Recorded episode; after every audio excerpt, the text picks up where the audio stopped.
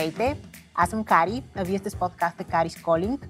Подкаст, в който си говорим за темите, които ни вълнуват, пречупени през житейския и професионален опит на мен и моите гости. Едно огромно благодаря на Just Aya и на Sony, с помощта на които този подкаст е и ще бъде. Днешната тема е интересна. Ще си говорим за това как се променя идеята ни за красота и естетика в съвременното общество. И ще си говорим с човек, който а, има много какво да каже по темата. Мой гост е Слав Анастасов, който съм определила като мултидисциплинарен артист в сферата на модата. Или поне той така каза, че, че се чувства и усеща. Слав, добре дошъл. Добре заварил, Кари. Какво значи мултидисциплинарен артист в сферата на модата? Извинявам се. Ох, какво ли значи? То...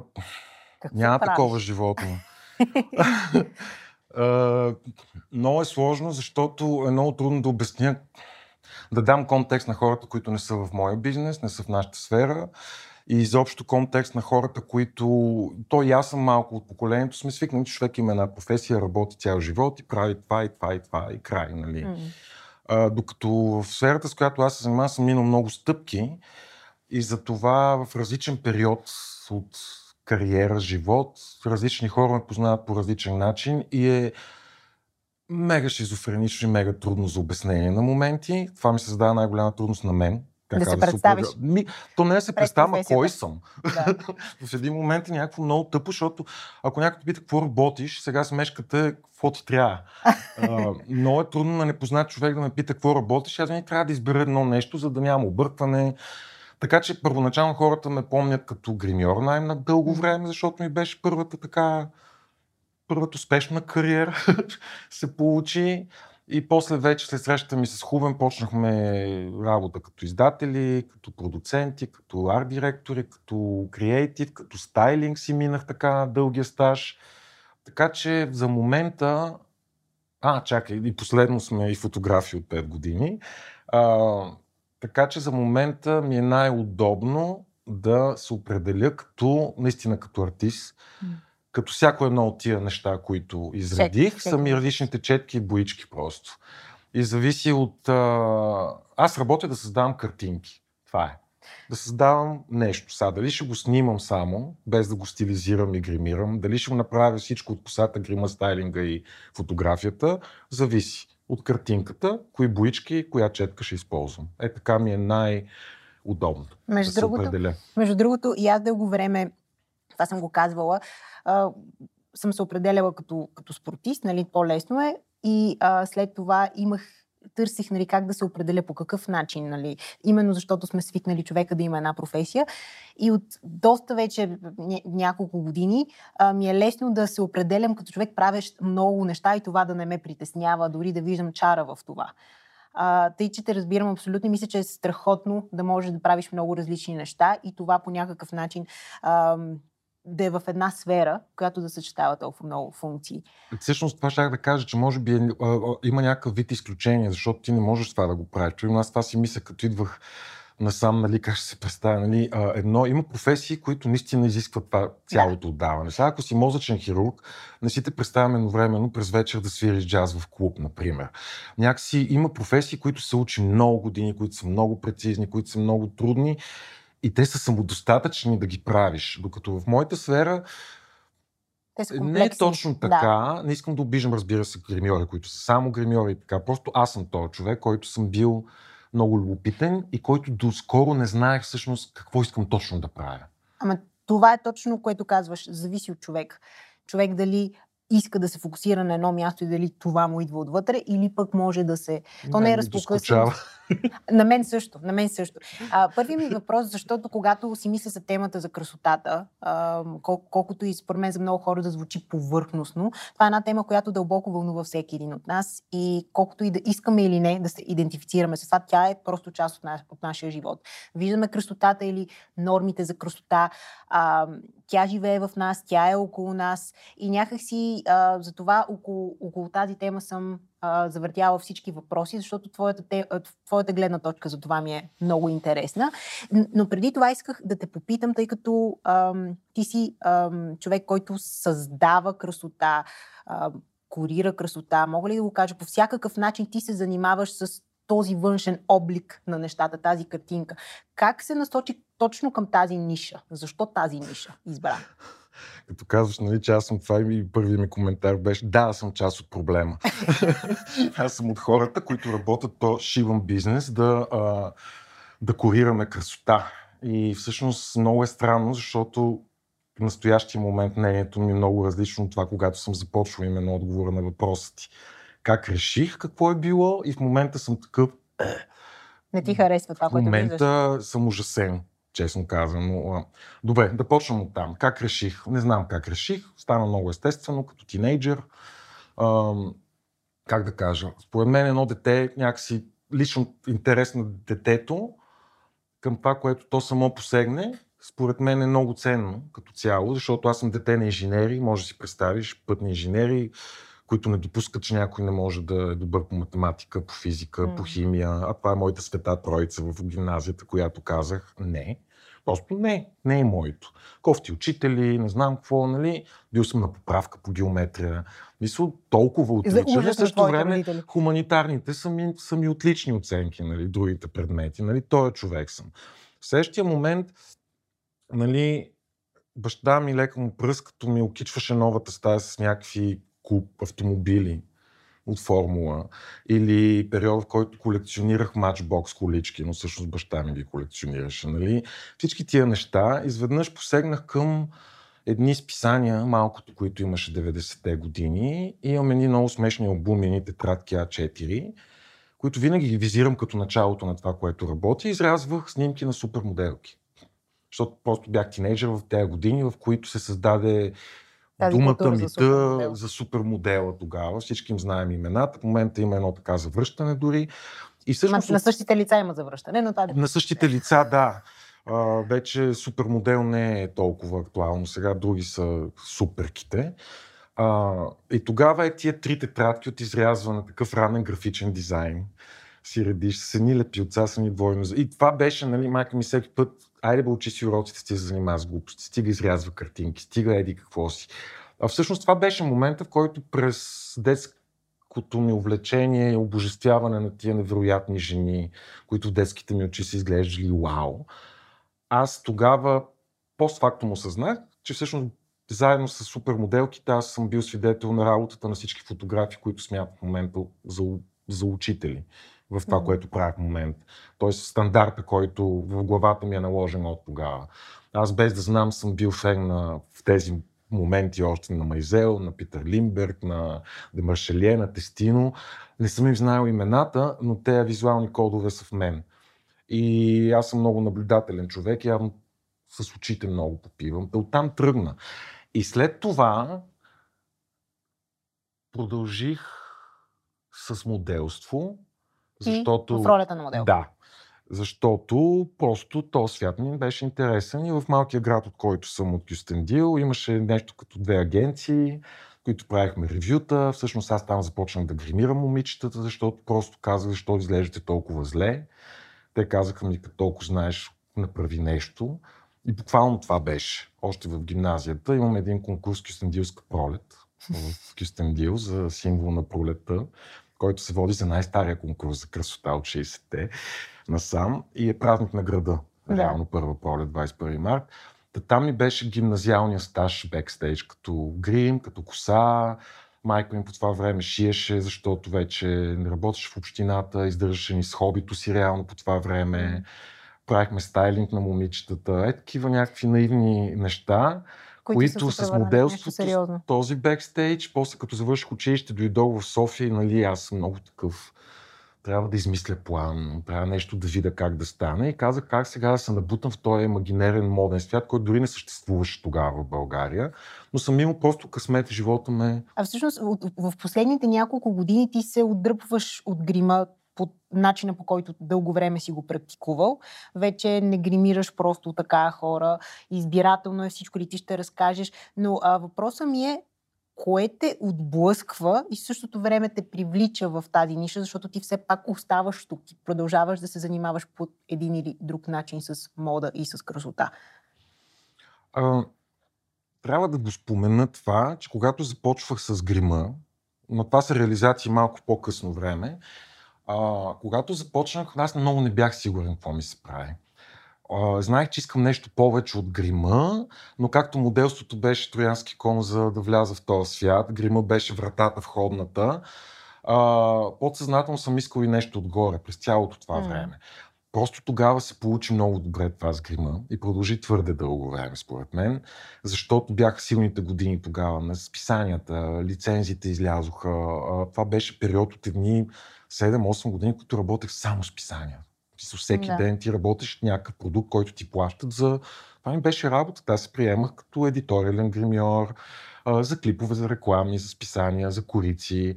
И беше много така, как да кажа, хм, много яко. Да. Пътувания по света. Изобщо викам, също това е много яка професия. Аз изобщо забравих за последващите Стъпи. неща, които може би да. съм искал в този момент. И това продължи така много усърдно някакви награди за гримьор на годината, две-три.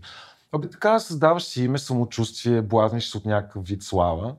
А, след което дойде периода на краша на списанията някъде 2008 и 2009 след оная криза. А, и аз просто някакси се наложи да мина към частните клиенти. И тогава почнах да правя активно частни клиенти, булки, битуренки, разбира се, mm. и по поводи, което много ни хранеше, а в същото време създавахме и 12 нашия личен сайт. Mm-hmm. Тоест тогава продължих да работя по този начин с амбицията, че това ми позволява да инвестирам спечеленото в Списанието. личния проект, в да. списанието, както и твоя проект ти инвестираш да, в него. Абсолютно. Така и 12 е един такъв, една медия, която, как да кажа, един личен каприз, mm-hmm. едно хоби, което просто няма възвръщаемост, но го правиме. Да. А, паралелно с това, вече ако говорим защо се отблъсквам от цялото нещо, да. кое всъщност ме отблъсна, а, за 5 години имах договор с една козметична марка, която така направиха централно, че искаха всяка държава, където се продава тази марка, да има гримьор посланник на държавата. Направиха си конкурс а, с видео там за снемане, избраха хората и аз станах така лице на марката за България и така, кога беше това? Значи точно 10 години, 2014 или 13 ли е било, аз озовавам на една световна конференция на а, голямата фирма, компания.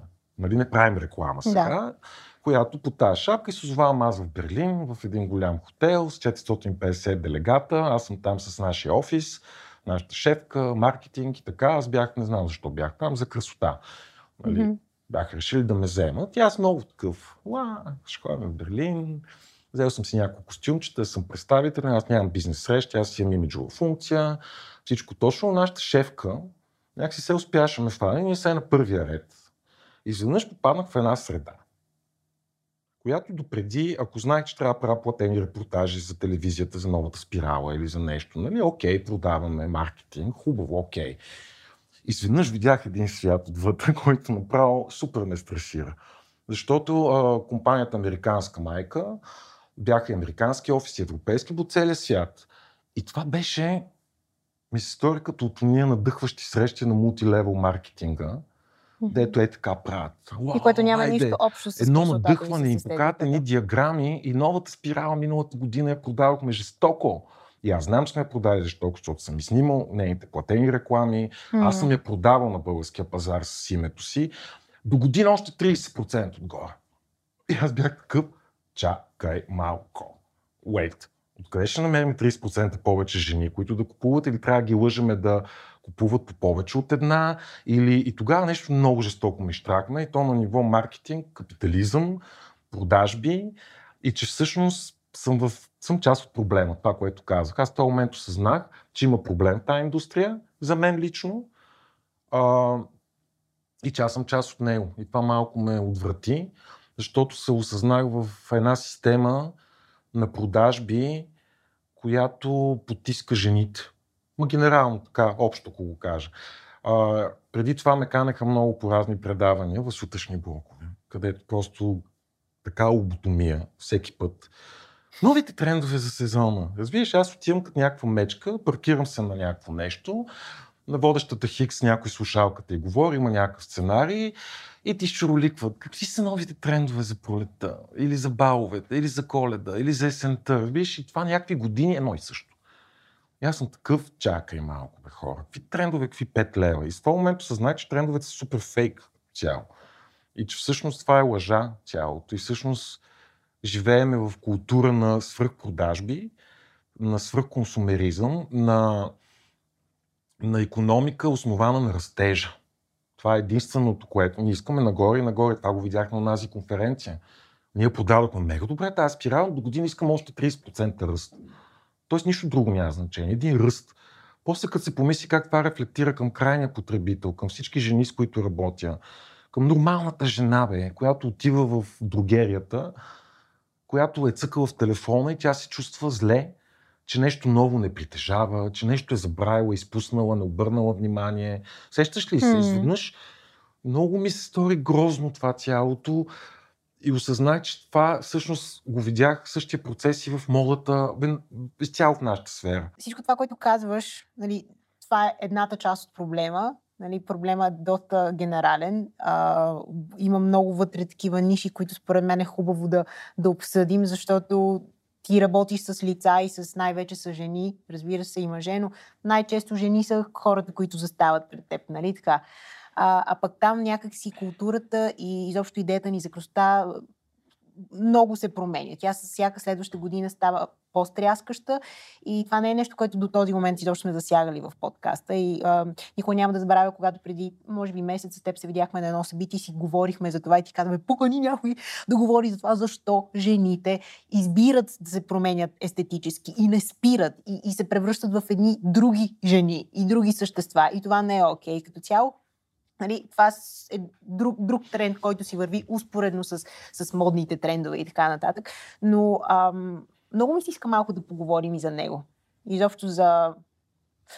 Мога ли първо да те попитам, това ми беше последен въпрос, но някак си сега искам да попитам, какво е за теб красотата? О, стигнахме до последния въпрос. А, като, го, а, като се замислих по тази тема, това е най-трудният отговор, който... Това е едно нещо, на което нямаш отговор, бе.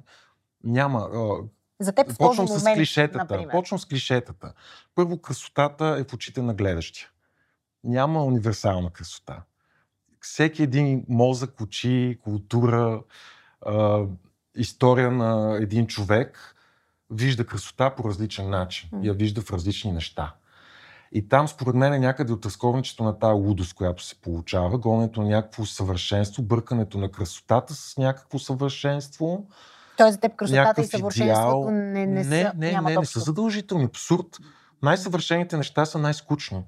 Честно. В смисъл, това го осъзнах точно покрай тинейджърските си години, когато ерата на супермоделите ги обслуги и ги обсъждаха, нали, кое е идеалното лице и си спомням, че тогава в едно паралели, не излиза вече, можем да го казваме, Да. в едно да паралели казваш, бяха е направили а, един а, експеримент.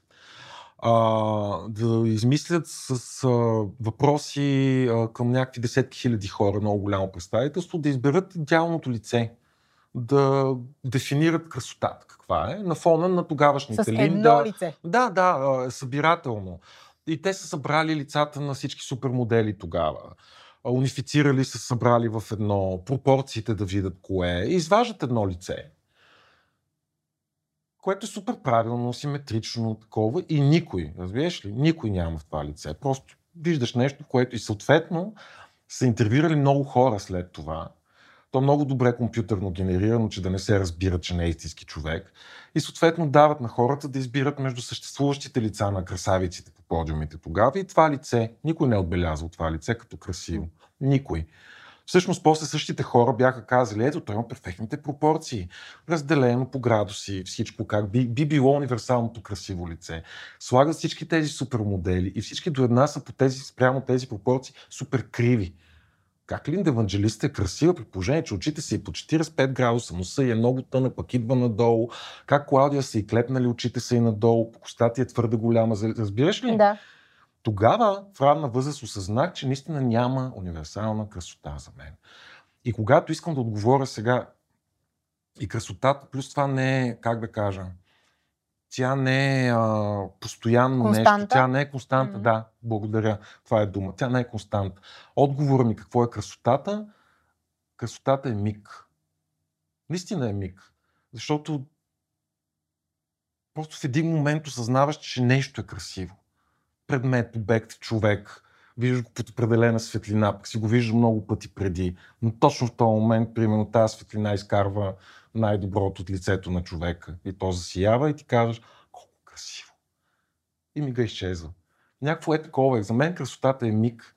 Много е ефимерна. А хората си мислят, че е нещо константно, че ти можеш да се здобиеш с него, да си платиш за него. Да...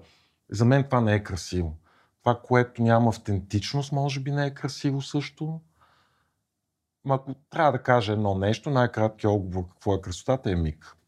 Това е страхотен отговор. Наистина, някакси като го каза и за мен. зависи. За всичко зависи. Да. Дори човек, с който живееш, го познаваш адски добре, разбираш. И има някакви моменти, в които в случайен момент на деня нещо изведнъж погледаш и кажеш Виж, такова. Да. Всъщност даже има по-кратко и от миг в думата миг. Е, това е красотата. Тя не... То затова и тя е такъв повод на обсъждане в, как да кажа, в изкуството, литературата, музиката. Тя винаги е гоненето на красотата. На някакво съвършенство, може би също, на нещо, някакъв идеал. Идеал. Ето това, е, това искам да те попитам. Как се промени идеала за красотата в, в времето, както ти се за- занимаваш с нея? От тогава, от, от ерата на тези ам, супермодели и търсенето на перфектните пропорции, до днешни дни, в които това да имаш перфектни пропорции е факт. Хората отиват, търсят и намират перфектните Ти пропорции. отговори. Това щях да кажа. Аз израснах с идеята, че това съвпадение от а, неща, които един супермодел тогава е можел да има, нали? защото това, аз как да кажа, това е лотарията на Господ, е така я наричам. И тази автентичност за мен носеше голяма част от имиджа и красотата на тези жени. Ясмин Гаури се е родила Ясмин Гаури. Гените и ДНК-то са и такова.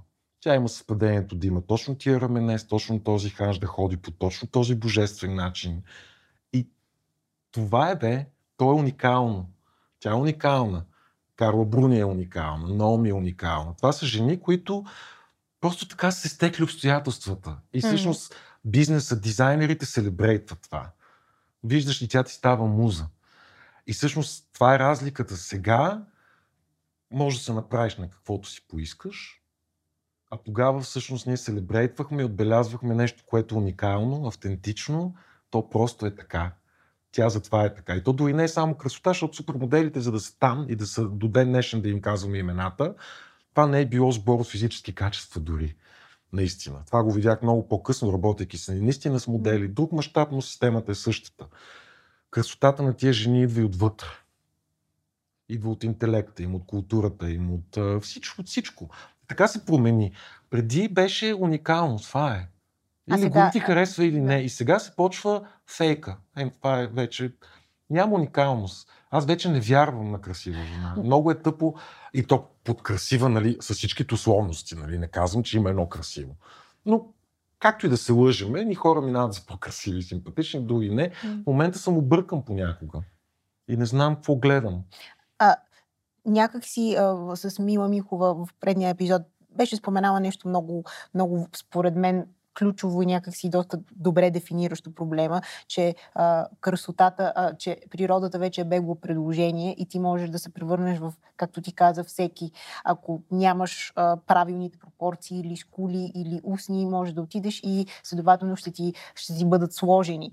И, и това е малко ам, страшно, но в същото време тези норми за красота, които виждаме навсякъде, те излизат от Инстаграм фида ни, от рекламите и така нататък, те са там. Те са там. И, и, и, и една обикновена жена, която няма пропорциите на супермодел или не е на, по този начин красива, или тя самата не се възприема по този начин красива, вижда тези лица и си казва, ами аз мога и искам да бъда такава. И, и вече мога. Тоест, как, нали, как тези жени, ние жените, да се възпрем от това да се променяме естетически при положение, че виждаме нещо, което е достъпно и което е в момента а, на пиадестал, според теб. Много от свят живееме и честно казано, а, много жаля жените откровенно, истински ми е мъчно. Защото тази битка е мега неравна. Това е, това е онзи момент с една конференция. Аз разбрах всъщност на какъв прешър са подложени. са подложени жените. Ти не можеш си просто жена вече. Не стига, че трябва да раждаш, да гледаш деца, от тебе се очакват някакви джендър, такива стереотипни роли. В същото време обаче това е обидно вече за феминистичния свят трябва да си професионалист и не знам си какво. И на всичкото отгоре трябва да изглеждаш като някаква жена, на която и работата да изглежда добре. Разбираш? И някакси си казвам, добре не става. Не. Това не е истина. И разликата от преди е, че примерно същите тези жени не се сдухваха толкова, Именно защото знаеха, че има едни жени, на които им се е случила лотарията от Господ, индустрията ги поела, те имат и други така, така, така. Но нормалната жена, именно защото, както ти казваш, тя не може да го направи, защото тези не бяха продукт на пластичната хирургия тогава. Тя не беше в такъв райс 90-те години, не беше достъпна и не е имало и такъв проблем за нормалните жени. М. Това си е техния живот, тяхната професия, аз съм друга. Докато сега жените, които растат, и вече и не само тези, които растат с телефони, всички сме с телефони, ние сме бомбандирани от имиджи, ма като... Ма това е война, бе. Това е абсолютна война за мен, което се случва. Мозъците са ни блокирали от имиджи. Вече красотата е база за... Как да кажа? Вече жените имат рефлекса да се сравняват. Ма такова на daily basis. Тя го вижда Много и веднага трябва преди, да... да. Много повече от преди. Ти ви си бомбандират от образи, които някой някъде с хиляди ката последователи нещо е казал, че е красиво. Ти почваш си викаш, ми аз ли не съм красива сега. Какво става? И защото е достъпно, това се случва. Отговора на това, защо сме в това е именно заради света, в който живеем, основан на растеж, капитализъм, продажби, достъпността на всичко това. В момента е много трудно да избереш докъде да спреш, ако имаш нужда от нещо, или да не спираш, защото други не спират. А, всъщност големият проблем на света, в който живеем и свръхконсумацията, слагам, казвам за това, защото говорим за нещо, което според мен е свръхконсумация, такова красота на килограм. М. Защото можем, защото е лесно, защото така, така ни е направено. Ние си провалихме пла- планетата, защото да, да ни е лесно. Да добиваме неща, да ходиме на места. Защото индустрията, за да печели пари, го е направила лесно. Туристическата индустрия, бюти индустрията, модната индустрия. Да има. Да има, бе. Всеки да има фалшивото изло... усещане, че всичко му е така достъпно на една ръчичка. И в телефона. И това стана всъщност с нещо, което ако можеш да изгориш два парцала, които вече не те кефат или да спреш да пазаруваш, нещата, които си правиш на лицето, пък няма на където. Затова казваме много неравна битката за жените, защото са в свят на сравнение и оценка, което е много гадно. И, единственият изход за жалост е вътрешната работа, най-трудната. Първо да разбереш кой си. Според мен, това са мои изводи, разбира се, защото аз много съм се тормозил на това. Много жалейки жените, аз съм сигурно един от най-големите феминисти в България. Официално мога да се заявя такъв, защото работя с жени и ги гледам и мисля, че им познавам психологията и много е трудно на жените в днешния свят. И това ги допобърква. И искам да спре това в някакъв момент, някакси да свърши. И когато съм си мислил, добре, защо бе, как, освен от леснотата на всичко, че имаме идеята, че на една ръка разстояние процедурите поевтиняват, нали, става все по-достъпно така. А, от една страна трябва да кажем това, че в съвременния свят има една голяма база хора, които смятат естетичната хирургия за статус символ. Затова го приобщавам към другите проблеми. Защото има хора, които растат с единствената мисия за да са актуални, готини, да са като в Инстаграм. Хора, които просто като ги видиш, те с табела до табела по дрехи и обувки, което ходи с съответното лице. И съм чувал такива истории. И тогава осъзнах, че това е най-противното. Процедурите като статус символ. Да покажеш, че можеш да си го позволиш също така. Тоест, та- там си не защото имаш реална нужда нещо да промениш, а защото това е.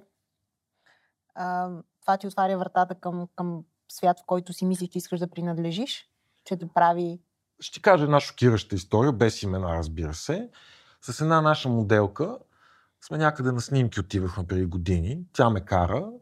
И аз, защото просто в Инстаграм ми мина някаква снимка с нейна приятелка, която съм я виждал и която примерно е от нея жени, които от уния момичета, последствие разбрах, че са наборки, Мгм. но нашата моделка, за която говорим, е, тъй като модел е естествена, нали, каквато си е, лотарята на Господ. Да. Нейната приятелка, в продължение на някакви там години, виждам как това момиче се апгрейдва, претонингова, някакви неща върват, там се променят, то са цици, то са джуки, то са скули, то са бе неща, бе. И аз се базикам и я питам, чакай да ни каже името, абе, та твоята приятелка, какво и става? Защо? Тя на колко години е? Нали? Е, това е голям проблем с тия неща, че в един момент няма въз, възраст, нали? не знаеш човека на колко години е. И я питам, мъж ли си търси? Какво става? Опитвам се така да намеря някаква причина, защо го правиш, защо млада момиче си причинява всички тия неща. Мгм. Защото си представям, ти ако на 25 направиш всичко това, и ти на 35 какво ще правиш? Не знам, някакси и още повече се оплашваш, като си помислиш на 50 как ще изглежда този човек. Все едно. Тя ми казва, о, не, глупости, тя си има мъж, бе. Си има гадже от 9 години, то той я кара. Той я кара. А, аз бях такъв стига, наистина ли? Да. Не можах да го процесна. Вика, те всички си изглеждат от компанията така. Тя беше омъжена в този момент. Също беше и в тази компания покрай мъжа си май, с който е разведена вече. Вика, мене ме подиграват, като сме на вечеря. И мъжа ми го подиграват. Е, виж я тая, нищо не си е правила твоята. Ти представяш ли си? Ето, за това говоря за статус символ. Имаме едни табели, които се носят са модерни, да покажем, че на моите могат да и сложат тия цици, тая джука. И е такова. И, и, и ако, значи има една страна, имаме хората, които възприемат тези гудис на съвременния свят като статус символ, а от друга страна имаме несигурните жени, които да кажем са извън този таргет.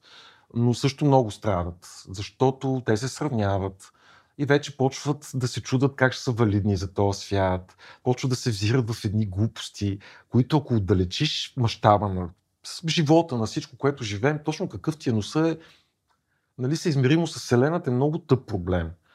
А, или защо не си точно с тия джуки? Или а, защо сега ти да не си блъснеш тук като си всички, нали? А, тя козметичната индустрия много се грижи. Тя ще го продаде много симпатично като цяло. Ами то сега вече му казват Baby Botox, да си го почнем от малки, защото тътата, добре, окей, клиент, на, клиент за цял живот. И общо всичко, в което живеем, си клиент за цял живот.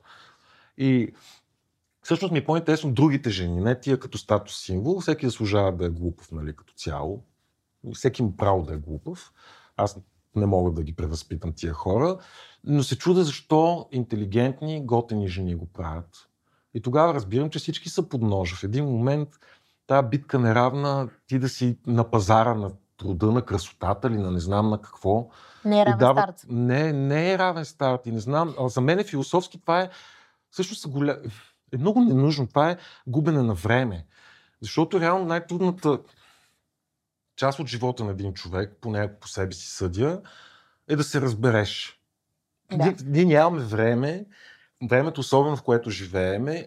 Аз имам чувство, аз съм на 45 и стръгвам в това да се опозная и да разбера наистина кой съм. Ма наистина какво искам. Ма наистина кой характер нося. Защото в един момент аз в света, който живеем, а, заемам си от Москов, играем роли. И професионални, и лични, нон-стоп си някакъв, нали. А всъщност имам чувство, че тия кьорфишеци на външното, на красотата, се едно отвличат цялото внимание. И в един момент хората имам чувство, че ни е много по-лесно, А дали не е това идеята? Нашето внимание да бъде изцяло отвлечено от... според мен, диверсионните тактики от римско време, откакто има свят и общество и цивилизация, си действат от до. Това си трендовете. И а, трендовете в модата, в другото. Това пак е някаква диверсия, която ти отвлича вниманието.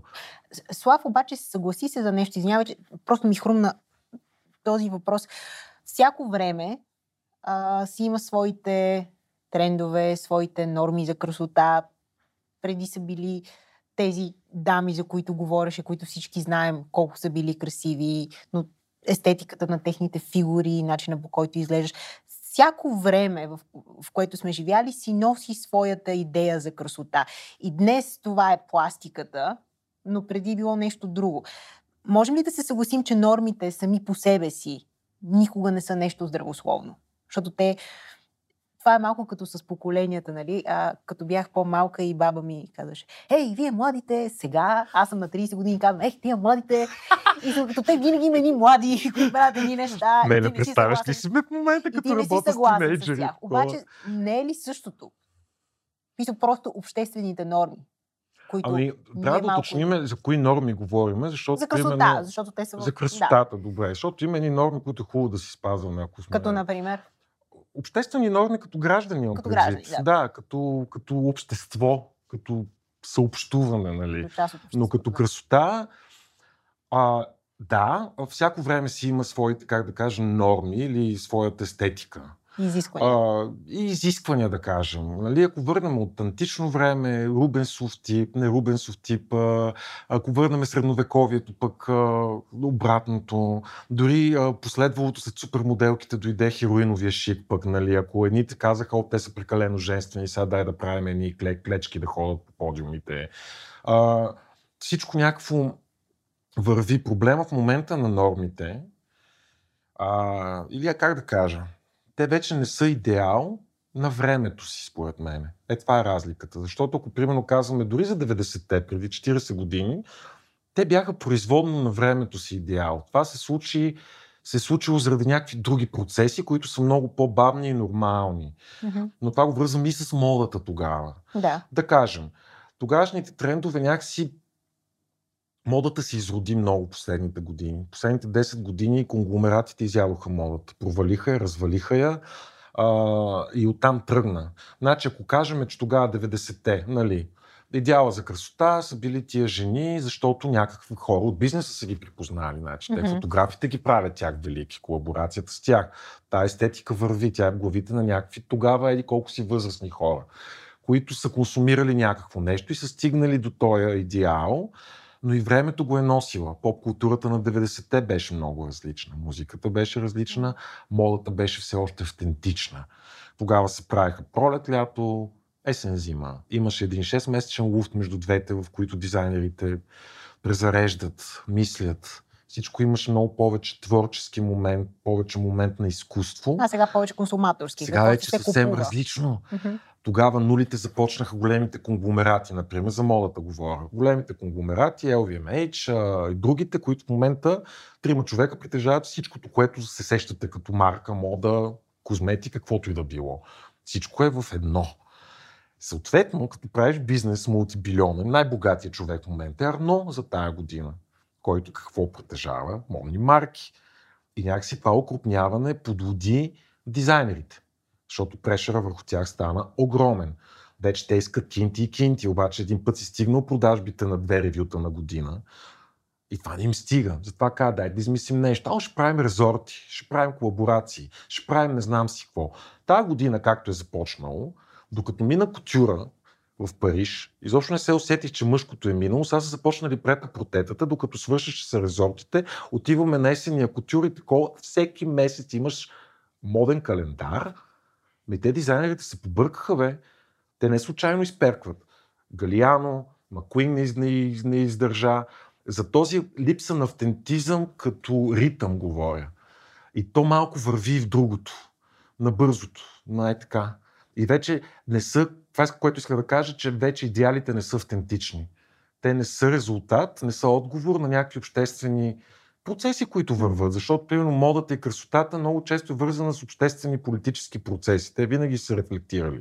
Винаги модата се вдъхновава от улицата, от mm-hmm. субкултурите, от тия неща. Докато сега просто се измислят маркетингови ходове.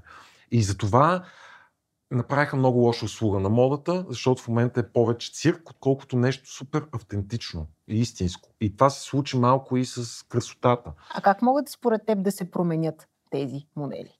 Мисля, ние си говорим, разбира се, от нашата камбанария, нали, просто идеи, но според теб, като човек, който е част от този бранш толкова дълго време, по какъв начин нещата могат да се стабилизират и също така какво за теб е тогава здравословен идеал от, в, в цялата тази тема?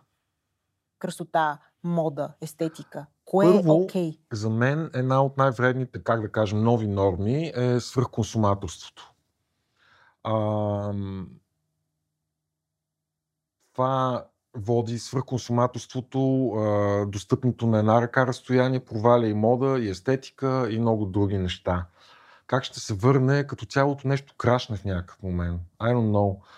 М- махалото винаги, аз разчитам, че има някакво равновесие махало. Сега, mm-hmm. докато си вътре в а, окото на бурята, ти си струва много драматично, ама след 10 години най-вероятно това ще отминало.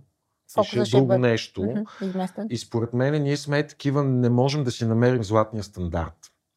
Защото за всичко, което говорим, аз много вярвам чисто езотеричност в едно равновесие в Вселената. Не съм религиозен, а, вярвам в карма, да кажем, което е част от баланса на Вселената, ако кажем така. И аз вярвам, че всъщност баланса на Вселената е най-ценното, което можем да търсим на живота си.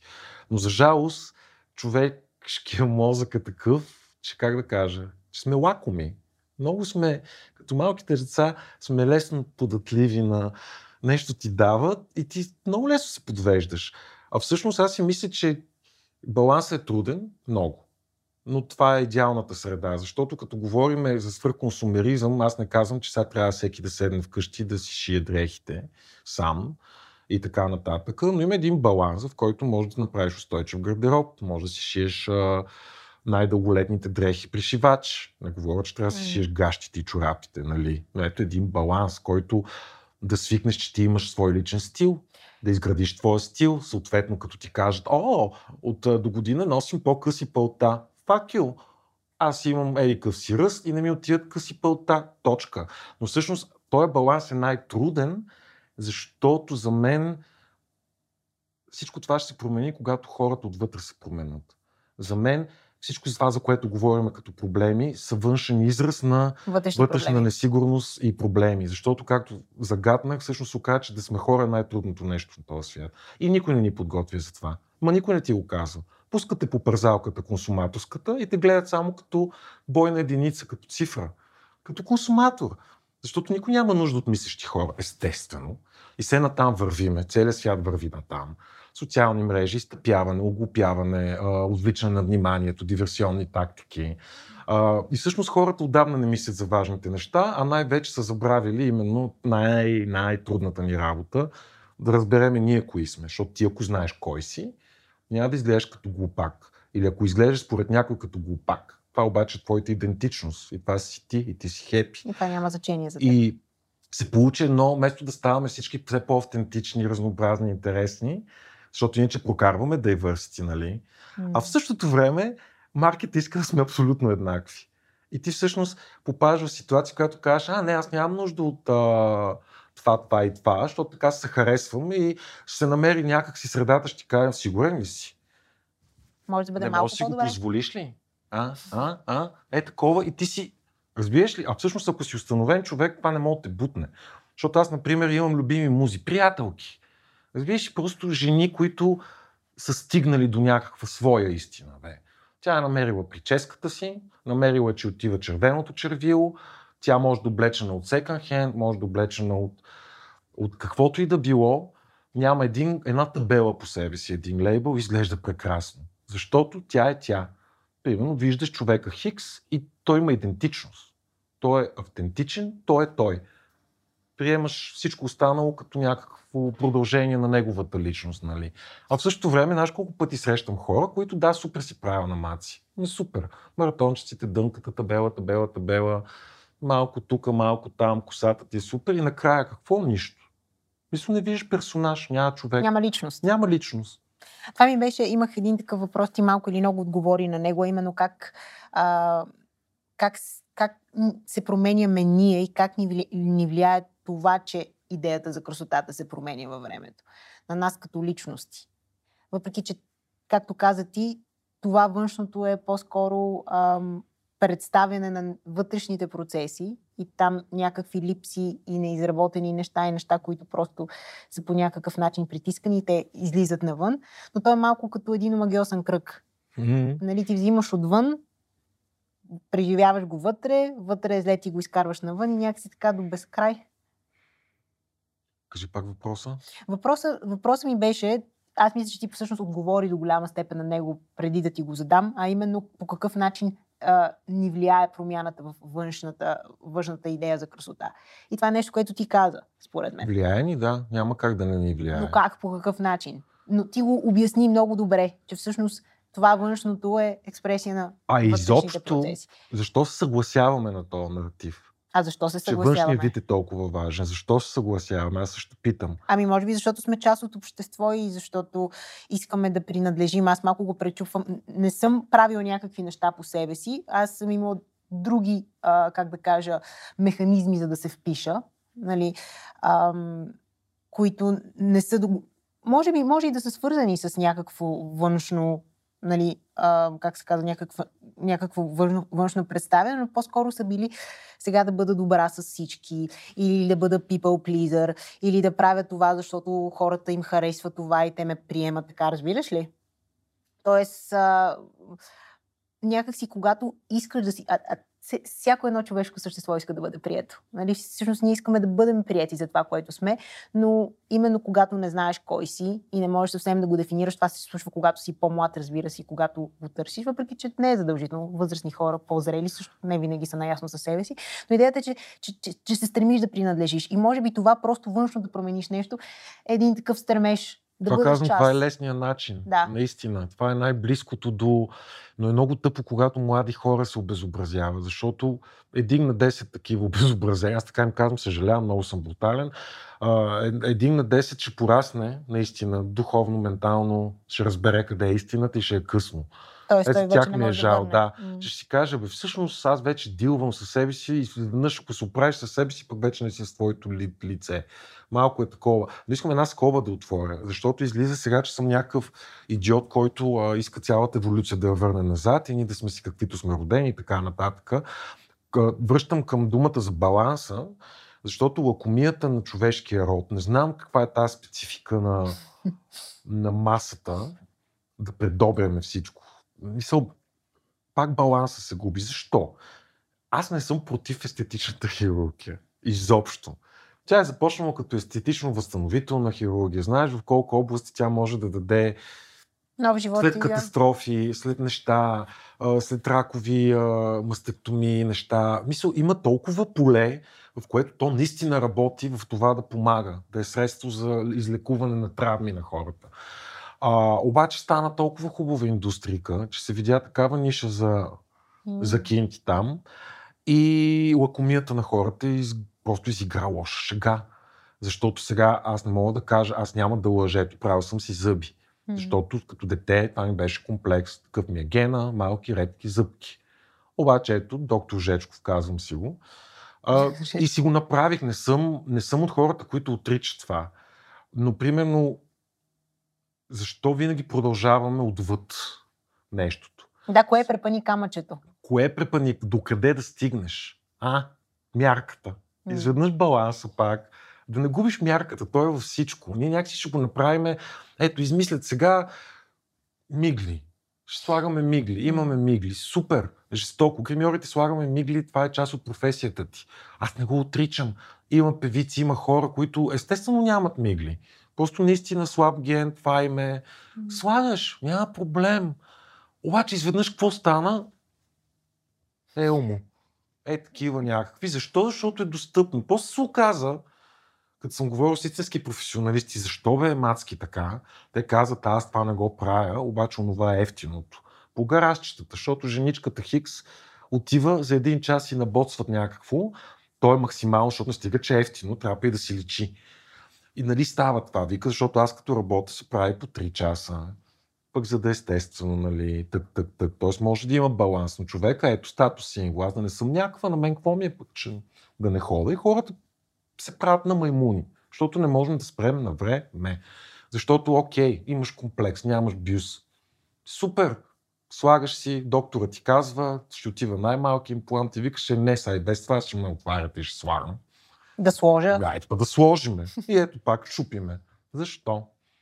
Е, такива сме. Просто сме лакоми и то баланс не знам как ще го... А Слав, ние си говорим за жените, защото те, както, каз, както казваш ти, а, са най-потърпевши, най... А, а, как, под най-голямо напрежение, но мъжете къде са в тази цялата картинка? Защото аз мисля, че а, тази индустрия стига и до тях, естетичната индустрия. Виждаме доста мъже, които също избират да променят някакви неща. Тоест, те също биват застигнати mm-hmm. от всичко това, което се случва.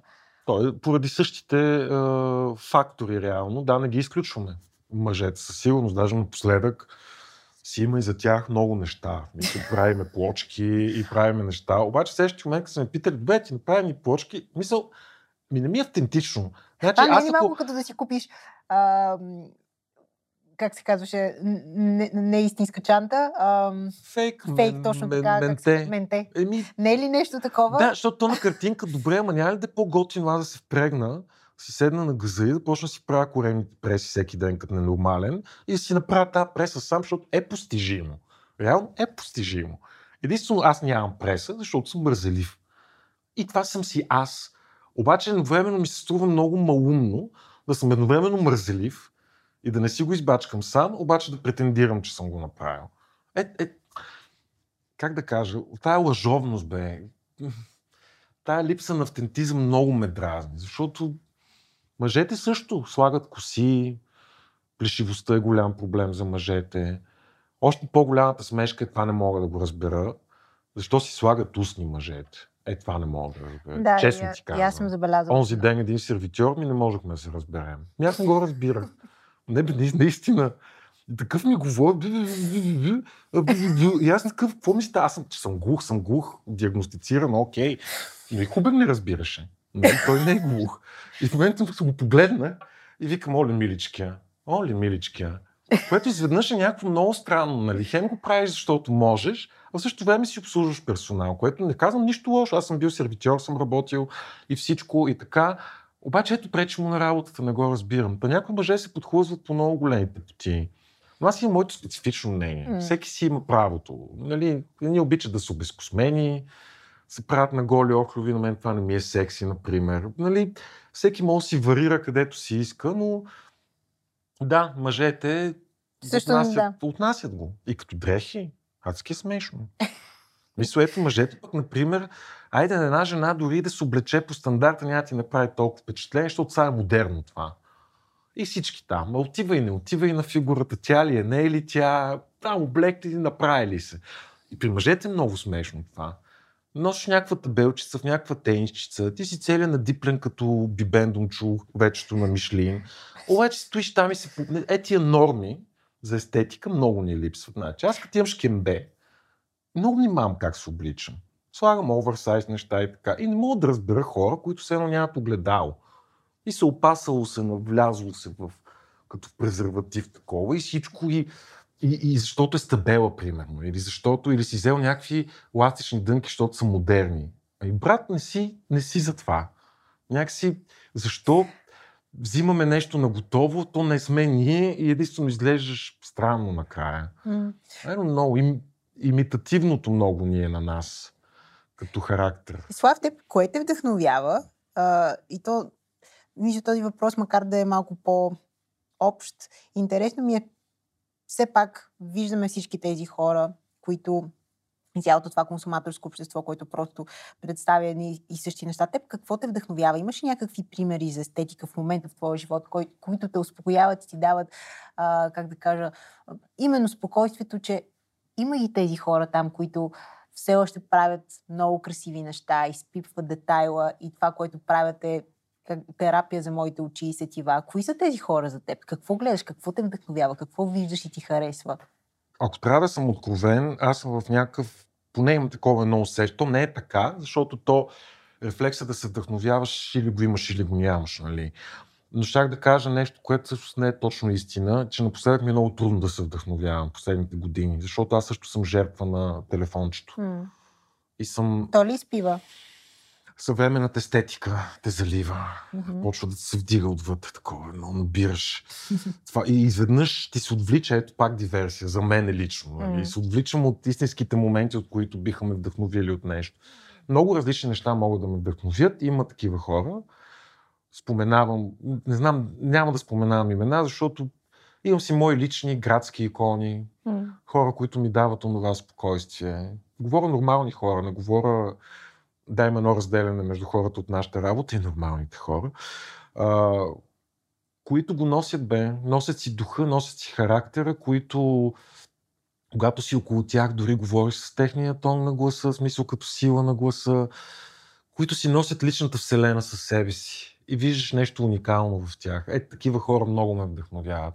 И като не казвам, че това, защото сега нормите за красота са, как да кажа, са странни. Те са повлияни в момента от една масова пандемия от а, лицева дисморфия.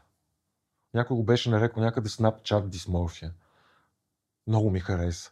Това е, че вече ти не можеш да се възприемаш в вид извън филтърчето. Всъщност е това е големия бък в момента на жените. Много е лесно с филтъра да се видиш у, и после обаче излизаш на улицата и без филтър. Така че тази пандемия от телесна и лицева дисморфия едно на ръка. Но виждам хора, които не, ги, не им пука, все едно са извън този свят, все едно някакво друго време. Той си носи стила, не ти казвам, който може да го видиш и този човек автентичен с начина си на обличане, с...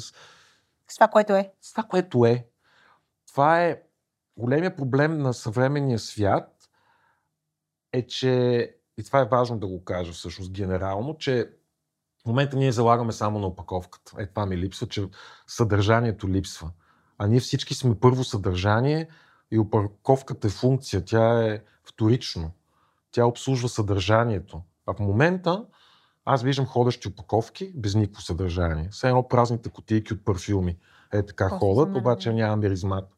Няма го личното, сетивното. Такова липсва. Mm. И е такива хора ме вдъхновяват, които като ги видиш, и за мен това е човек да изглежда добре. Да видиш човека, постфактум евентуално да забележиш обиците, пръста на ногтите, обувките, Да, защото първо усещаш човек. А, е, това е всъщност, ако трябва да се да възлагаме на естетиката, естетичната хирургия, всички тия неща, на модата, изобщо да разчитаме, как няма да разчитаме, всички се обличаме, това е невербално послание, аз не я отричам. начина по който изразяваш да, себе да, да, да. степен също е мода. Но а, всички тия неща, те са наши тулове. Те са, а ние са те ги има, да, те ги има, за да можеш ти да посегнеш към него, ако имаш нужда в даден момент. А всъщност в момента всичко е така стана обратно и всички ние сме превърнати под някакво доброволно, разбира се, никой не ни е превърнал на сила. Казах, лакомията mm. е лесно нещо. Ние сме превърнати в обслужващ персонал на този бизнес. Направени са, мисъл, внушено на някакви хора, че е много важно да носят марка, аз се шегувам, позволи ми. Че аз имам твърде голямо самочувствие явно за себе си, наречете ме надут, но нямам намерение да нося безплатно, като билборд по улиците или промоутърка, на някаква марка. Аз не вярвам, че аз съм ходещ билборд на марка. Аз вярвам, че си избирам марката по моя вкус, за да ме облече мен, на мен да ми е удобно. Оттам нататък етикета стои някъде отвътре. И ето той едно време го нямаше. 90-те го нямаше, нямаше логомания такава степен. Беше по токите, беше по чантите. Марките се усетиха, че има много бедни хора по цял свят, които нямат живота и економическия лукс да купуват мода и създадоха за тях мода за бедни. И оттам тръгна цялото лого, защото в момента и най-голямата марка, дето съм им най-голям фен, ако отидеш в магазините тук, има такива половината са тениски с надпис на марката. Разбираш ли? И те не внасят яките неща на марката, защото потребителя не може да си ги позволи тия от подиума, които са ДНК-то на марката. И много жалко, че ето тия конгломерати, маркетинговите трикове, обесцениха я модата. Хората повярваха, че заслужават нещо, което не заслужават. И не можеш. Не е, не е лошо да си беден брат. Не е лошо да си от някаква по-долна социална прослойка. Споко. Това не те прави беден човек. Именно. Това, че не можеш да си позволиш определено. Обаче е за такива хора, които усещат, че са в компетитив свят. Не искат, да. А, лъжовното на Инстаграма, на социалните медии. Едно време по ние 90-те години го нямаше. Нещата си имаха някакси правила, бяха предвидими. Всеки си, е, грубо казвам, всяка жаба си знаеше геола. Само малко се объркахме. Всеки едновременно и тъпанарката Ким Кардашан с милионите последователи и момиченцето от Надежда, която е фен. Всички са в една и съща мрежа и следват едни и същи хора и гледат едни и същи килими, едни и същи ревю. Разбираш ли колко всъщност е фантазно това? То не е близо до реалността. Но момиченцето от Надежда, като казвам Надежда, просто казвам квартал, а, нищо конкретно, но тя си мисля, тя расте с идеята, че тя го заслужава. Това е нейният свят И тя, ако няма тези неща, тя е извън света. А преди не беше така. Не всеки ставаше супер модел, не всеки става за дизайнер, не всеки консумира мода, не всеки има усет за тая мода. А сега всички някакси трябва всичко да имаме по много сега, защото го заслужаваме. Не, не го заслужаваме. Затова хората ще купуват същите тия марки, произвеждат за богаташите, такова дет няма табела. Те си купуват качеството, линията, тихия лукс и каквото и да е. За всички останали им слагат табели навсякъде за ефтините линии да ги продават на хората, което как ти звучи сега? Окей okay, ли? Е? Дискриминативно. Еми, то вече не е нито тая марка и това не е вярно и другото вече не е вярно. Mm. Някакво м- фалшиво, фалшиво, фалшиво. Слав, аз имам един а, въпрос, който е а, свързан с, с образите, които всеки един от нас създава за себе си.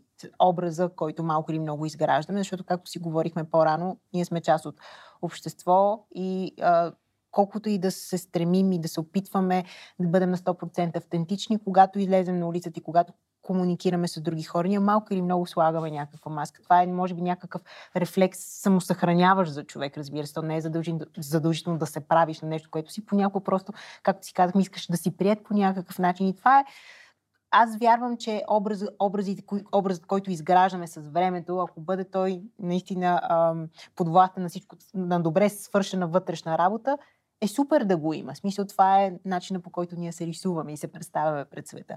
Но кой е образа, който ти към днешна дата си успял да изградиш или не си успял и всъщност към който се стремиш? Мислил ли си за това? Това е малко абстрактен въпрос, но просто ми се щеше да, да завършим разговор с нещо, което е по-лично, свързано с теб и с твоята Тук влизаме в полето персона. на психоанализата вече. Полето на психоанализата, да. Винаги влизаме в този подкаст полето на психоанализата. Защото като казваш за образ е много голяма уловка. Аз разбирам смисъла, в който ме питаш.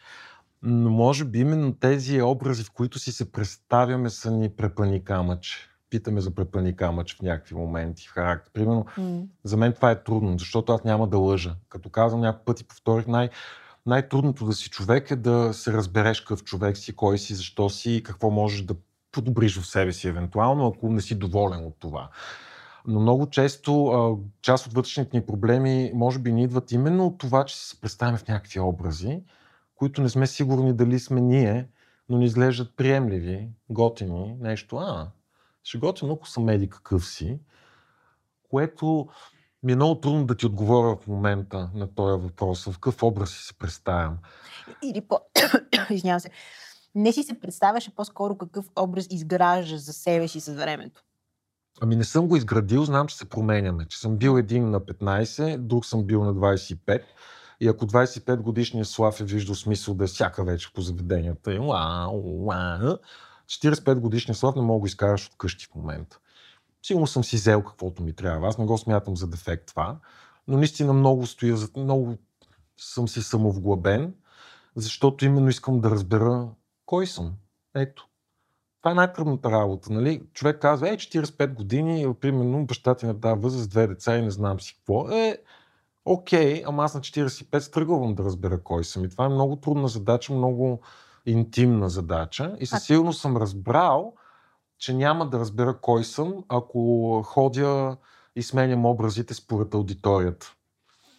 Защото просто искам за момента съм, може би в такъв период, който, съм си се затворил, че искам да разбера кой съм. И какво да очаквам аз от себе си. А не мислиш, че Махни това е хората. цял живот един такъв процес. Мисъл, има ли момент, в който вече знам конкретно кой съм? Нали, Сигурност нали, не. Променяш? Но според мен има едни фундаменти, които аз може би ги търся. Mm-hmm. И това са фундаментите, които във всяка една... Защото света се променя. Днес едно, утре е друго. Хубаво ще се настроя спрямо сегашния свят. Mm-hmm. И тък му ще стигна до този път. И накрая ще е нещо друго, друга норма и ти пак ще си извън това. А, това е малко като моето, нали, вдъхновен от модата влязох, от модната фотография влязох в модата. В момента, в който почнах да снимам, последното, което снимам е модна фотография. Нали. То е винаги нещо с закъснение. Но именно за да няма този риск, за мен има едни фундаменти, които искам аз да си открия, така че в каквато и среда да ме сложиш, в каквато, какъвто и емоционален environment някъде, да, да има едни устои, които са вътре в мене, които съм сигурен и за да не ме е страх и от паника да играя образи, и да се правя на някакъв друг, за да, за да оцелея, най-накрая да разчитам на собствен интегритет и на самочувствие, което е базирано на това кой съм. Добър, лош, да не се сравнявам. Това е много трудно. No. Аз съм дете израсло с какво ще кажат хората. И то нещо от някой ми го е повтарял даже. Напротив, ти разбираш, има, има травми на деца от родители, които го повтарят това. Например, на мен не ми е повтаряно това. Не е било семейен проблем. Той е бил общ някакси на обществото. И си стоя с това, какво ще кажеш, искам е това да променя. Искам като отида в некомфортно място сред хора, които не е моето и доброволно не бих избрал да съм там. Пак да съм си си пак същия. същия човек. В смисъл, е това според мен е всеки да намери една непоклатимост вътре в себе си, която независимо на маймуна да се направиш, дете се казва пак да си ти. Е това искам да... Е този образ се опитвам да градя. А кой съм? Сигурно няма ти отговори след 10 години. Много е... Аз не знам кой съм. Аз още не знам какъв искам да стана, като стана го, Това и голям. аз. Аз не знам е коя съм и не тъп. знам каква искам да стана. Ама, според мен е в целия, в целия този свят, който живеем, не знам, може би това е нещото, което ти викаш, кое ще промени тази ситуация на свръх, на свръх, на ако ми е такова. Аз ти казах, ми явно си- всичко трябва да крашне в един момент. М. Може би трябва да приемеме честно, че всички сме такива ни объркани деца в този свят, в който живееме, да се спрем и, както кажеше, айде, като сме тръгнали да цитираме Мила Михова, а, да превърнем кринджа в, в комфортна зона. Защото всъщност на нас всички ни е страх да кринджиме, да се изложиме, какво ще каже някой, дали сме перфектните, дали... Всички да се спрем и да кажем, всеки един да стане, аз се казвам Слав и не знам кой съм, и правя глупости и се обърквам и понякога си мисля може би правилните неща, понякога емоциите ме завладяват. Аз съм едно объркано емоционално същество. И ако всеки един това стане и го каже, не знам, ще е малко по... Ще свалим Ще свалим напрежението. и напрежението. Това сме толкова перфектни идеални. Всички да сме като в Инстаграм, като на картинка. Аз колко съм организиран, дисциплиниран, колко съм такъв, такъв, такъв, такъв. Хората сме несъвършени същества. И това му е красивото. Ами да, Това му е красивото. това му е красивото и да се приемаме каквито сме, а не спрямо личните ни очаквания. Това беше урок, който много време го... Защото също съм страдал от това. Аз имах очаквания от хората, то, що така ми отговори, то, що така се държи, то, що изглежда сега така. Разбираш ли, ти почваш да цикли в храни глупости, които това не е твой проблем. Изобщо. Това е проблем Всеки да си изглежда както Мгм. си иска. Проблема в случая е, че аз го възприемам така. И това е един от успехите ми все пак на 45 годишна възраст, е, че много се научих по болезнен начин. Опит, грешка, не всеки път. Му си мислиш, че си го направи и пак връщаш. Мисълта ти минава да джъджваш. М. Ето това, тази хубава дума. И съм се научил и продължавам да го отработвам това, да приемам хората на 100%, каквито са. Това същество е такова. Има точка. Не искам да го поправям, не искам да го ремонтирам, няма да го съдя. То си показва. Ще можем да работим, няма да може да работим. Все тая. Просто в един момент няма правилно, няма неправилно точно. Нали, има ни обществени норми като съграждани, като хора, които живеем, които желаят да се спазват и са много важни. Тези роли, бих казал, този образ е хубаво всеки да го има в нас. И това да не е образа, да е рефлекс и мечтая. От ходенето с чадъри по тротуарите да не си вадим очите, до това да имаш а, рефлекса да казваш добър ден, довиждане. А, е, тези образи и клишета за мен са важни и ето там този образ го играе с удоволствие. Някак си аз знам, че като изляза и съм супер кръмпи, да, искам да напсувам някой, но не, няма да го напсувам. Просто е, това е усилие, защото си възпитан, цивилизован човек не е лесно. Наистина. Е Факт е, че е лесно. най-лесно да си на село, никой да не те занимава. Обаче е тъпо, когато един цял град е населен с такива хора, които си мислят, че са не са от тук и са за малко и всеки си в собствената глава, което на българите ни е много специфична черта. Всеки е сам воин е воин, друго не съществува и зато се и вижда, нали, М. защо сме така. Но този образ го искам. Тези клишета ги искам. Трябва да сме любезни, задължително един с друг, независимо и да се спазват правилата по пътищата и да не се нараняваме като хора, защото, както казах, вярвам в карма. Всеки път, когато съм нагрубил без да искам някой, нещо съм казал, освен че го, нали, ако не ми се върне, което най-често ми се връща по подобен начин, само факта, че аз след това го мисля и го цикля това Вече. и се чувствам виновен, Се е значи ето пак е проблем. М. Така че има едни неща, които трябва да си ги спазваме. И, да бъдат... и това е базата. Не е лесно да. да си културен, съжалявам. Не е лесно да си образован, не е лесно да си цивилизован. Иска усилия. Иска усилие да почетеш, иска усилие да помълчиш, иска усилие да потърпиш, иска усилие да си смириш, иска усилие да изчакаш малко. Иска усилие, някаква хубавите неща изискват стръгъл, не винаги, но най-често не става бе. Е така, от само себе си. Хм. Трябва да свикнем, че ето, живеем в свят, който ни внушава, че всичко е много лесно, обаче ни създава само проблеми. Ние си мислиме, че е лесно, че заслужаваме всичко това, то не е естествено, то ни обезмисля другото съществуване, разваля ни другите рефлекси, които преди това сме имали да се саморазвиваме. Абсолютно сме в мъгла и вече почваме да забравяме, че всъщност имаш власт, че от теб зависи, Че имаш избор. че имаш избор, М, че избора, че не те прави лейм, ако избереш другия избор. Някакси забравихме, че има красота в усилието да си човек. Ето, това е. Това е, между другото, страхотен завършек, Мгм. като говорим за красотата. има красота в това да осъзнаеш, че да, ми няма да е лесно. И аз ти го казвам като човек, който да, като не ми стана днес, съм сменил три панталона, защото шкембе, защото съм вдигнал един раз, размер, разбираш ли? И съм такъв. Добре, сега вместо да се ядосвам и да търся клиники и такова, ми не, аз съм си такъв. Докато не тръгнеш славуне на фитнес или не почнеш да спадаш някакъв режим, ти няма да влезеш в този размер. Точка. Всичко е в тебе. Няма, без усилие няма резултат. Някакси, то това е едно... Имаме спор, например, с Хубен, нали? И има го нещото, което и в нашата работа го има също. Едно време свикнах едни снимки, ако не са 12 часа, и еди, какво си, все едно не ги е било. Тоест, за да е хубаво нещо, трябва да е трудно. Не съм съгласен за общите неща, но а, за личното съжаление Да. няма, няма лесен начин, защото всеки си бори травма. Всяка, всяко едно несъвършенство в нас е свързано с нещо. То не е просто така. Абсолютно съм съгласна. А, и всеки си бори лична травма от детство, родови карми, някакви неща, които просто няма как външ, отвънка и смързал да се решат. Само от тебе зависи. Красотата в усилието да си човек. Мгм. Слав, много ти благодаря, че беше мой гост. Оф, и аз, аз не знам, сигурно не спрях да говоря, Ами, естествено. подкастите, по принцип, това им е целта. Викаш за говорене, не за да красота. говориш колкото си искаш. и без тя да ти казва, реклами, реклами. Няма реклами. В смисъл, Виж, а дори не искаме. изпсувах, няма нужда да слагаш пегел. никога не слагаме пегел. То тук са псували само двама човека. Данчо и Иван. Но ако искаш, може да финал да кажеш Не. нещо. Не, е не, по-добре. няма, защото е такова, няма да го направя по въпроса с самоцензурата. Има някаква вероятност майка ми да го гледа това. И просто аз знам, че дори когато кажа понякога на маса е бати и само чувам как може? Сещаш ли си такъв?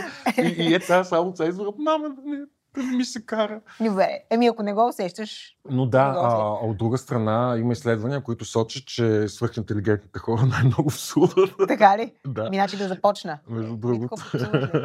Да започнем. Не, А, не, сега. не, не, не, не, не, не. Шегуваме се. Беше ми много, много приятно и интересно.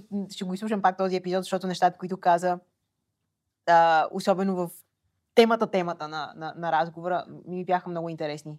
И- Надявам се и да са по някаква форма полезни на хората. Да, винаги има хора, които си взимат от това. Вярвам, че както с тебе по-рано си говорихме, един подкаст има различни теми и човек, който слуша или го харесва, ще си избере тази тема, тази ще, ще за него, другата ще пропусне. Идеята е просто да има някой, който да си вземе нещо. Това е в различен момент за всеки. Винаги, когато хората разговарят, за мен е добре. М. Има ли разговор, е добре. Проблемите идват, когато няма разговор. И това може да го, да го, да го пренесеш навсякъде. Абсолютно, да. Политика, личен живот, да. всичко. И, и втори ред на мисли, аз съм си взела. Тъй, че ето един човек от Добре. този разговор. Благодаря ти наистина. И аз благодаря много. И поздрави на майка ти, ако го вижда. Ако го гледа. Мамо, не псувай. Благодаря ви и на вас, мили хора, че слушате, гледате, подкрепяте този подкаст. За нас е много, много ценно. А, надявам се този епизод да ви е харесал, да ви е дал нещо. Ако е така, винаги може да го споделите с важен човек за вас или човек, който има нужда да го чуе, да го харесате, да ни оцените, защото това задвижва алгоритмите, за да се показваме повече в фидовете и да пълним и ние да сме там от хората, които създават много съдържание. А, но така да е, благодаря ви и до нови срещи.